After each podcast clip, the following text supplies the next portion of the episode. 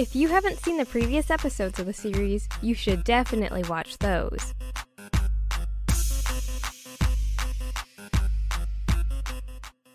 Hey, Emily here. So it turns out that while I happily spent time with my parents after my triumphant return, a quite unpleasant thing happened. My close friend experienced something very bad, and I couldn't just stay aside. In our town appeared a strange man that stalked teenagers. My friend Olivia became his victim and ended up in the hospital. She called me and said that her harasser was still free and could hurt somebody else. What can I say? Surely I'm not a superhero. Being invisible, I gladly help elderly people and do some other minor stuff. Something like getting a cat out of a tree. I'm not sure that I can catch a real maniac. I've never done such a thing like that. But it's so exciting, I should say. Exciting and scary at the same time. Anyway, I just can't let things go and do nothing. If my friend was harmed, then anyone can get hurt my sisters, my brothers, or other teens. I should do everything that I can for their protection. First, I should become invisible again. But how? I knew only one way to do this. It included a falling star and my wish. However, I didn't have much time for that, so I decided to bust a move. That night, I hugged my Yaki and just made a wish to become invisible as soon as possible.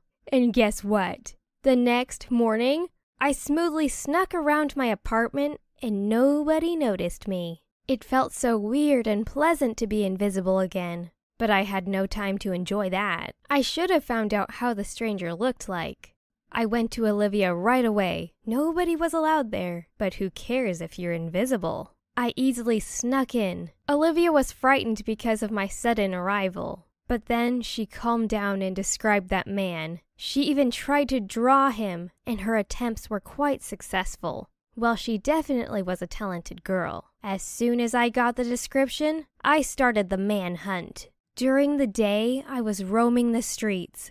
Though I climbed the trees and observed everyone from above, I didn't see anything suspicious. But then someone grabbed me and threw an electrified net over. I could not fight back because my every move was followed with electric shocks. I woke up in some strange place without windows and found out that an electrified cage surrounded me. I've never felt so many electric shocks before. Finally, the door opened and a stranger came in. He was wearing a hooded sweatshirt that covered his face. The man told me that he tried to catch me for a long time, and Olivia was just bait. I knew you would help your friend sooner or later, he said. To be honest, I had no idea. What should I do? The cage was electrified and the man was armed and dangerous. So I decided to be silent. We'll see how long will it last. He kept asking questions, but I remained silent. Then he grinned and left the room. After some time, he came back holding a tube in his hand. The stranger approached the cage and emptied out the contents of the tube all over me. After that, he brought the mirror to me. What? How is it possible? Am I visible again? It can't be true. I freaked out and started to shake the bars of the cage with my hands. The bars electrocuted me and I recoiled in pain after a second. At that moment, I hated the whole world, including this man and myself as well. Who is this man? Mage or some warlock? What was that substance? Why am I not invisible anymore? Is it true that he can erase any power that easy? Then he started speaking. At first, his tone was calm, but then he began to scream.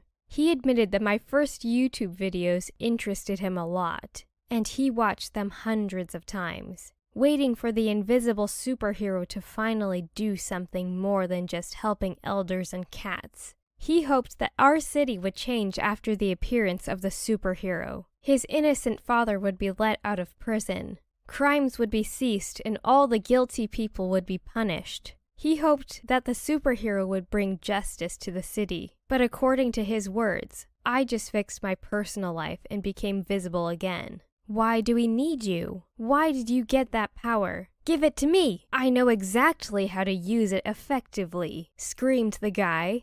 Yes, he really was not an adult at all, but a teen of about 19 years old who was angry at the world. But what's it got to do with me? I told him that I didn't plan to become invisible. It was more like a curse than a blessing. But at some point, that curse helped me. The boy kept screaming. He confessed that he made several other crimes except hurting Olivia. He got even with some teens who bullied him. Some of them were still imprisoned. He hoped that his actions would sooner bring me to him. But he didn't expect me to be such an egotistic pig who cares only about the closest people and herself. That's why his last victim became Olivia. And now he won't stop trying to get revenge for a superhero that didn't fulfill his hopes. He will leave me here, imprisoned, and I will never get out. Well, that's a brave plan, my boy, but I'm not as easy as you think.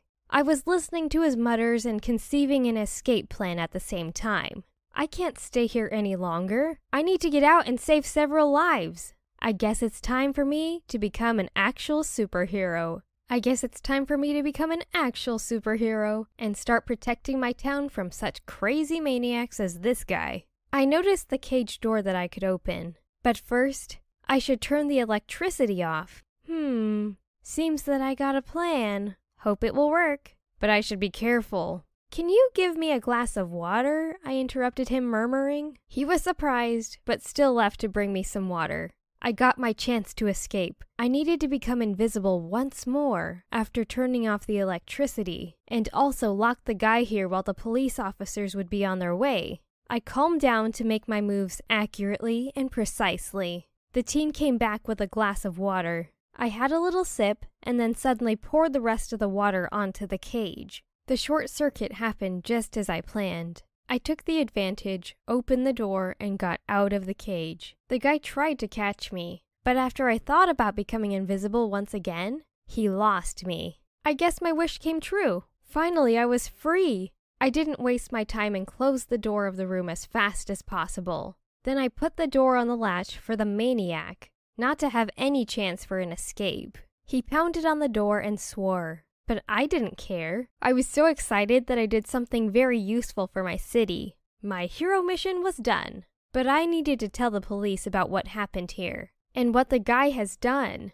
It was not that difficult. The police arrived very fast, cuffed the stalker, and put him in the car. I saw his angry, exhausted face in the window of the police car. I did everything right and was very happy about that. I knew that a lot of lives were safe and justice was restored. So I got back home with a pure heart. The next morning, I read that the guy confessed to everything. It turned out that he kidnapped six teenagers, including three girls. All teens were found, some of them injured, but some felt pretty fine. A long recovery was waiting for them, and the maniac faced jail time. He got what he deserved. Maybe prison will teach him something, and he will regret everything he did he will understand that he became a real monster trying to restore justice. Very soon, the news about the invisible girl who fights back criminals spread through the whole internet. From that moment, I was not just a girl who helps people, but the one who saves human lives. I became kind of a Batman, if I can say so, the one who always keeps his city safe. The title pleased me a lot. But honestly, I didn't expect to feel all the so called pleasures of such a position so soon. After the stalker situation, I tried to patrol the city and all its surroundings to prevent even minor crimes. I caught guys who attacked girls in the parks or drunk people that aggressively behaved in the bars and cafes. I even saw old ladies who were arguing over money, and one of them almost hit the other. But one situation surprised me the most. Once I roamed the city, as I always do, and suddenly saw a bright red beam. It chopped down several trees and then disappeared.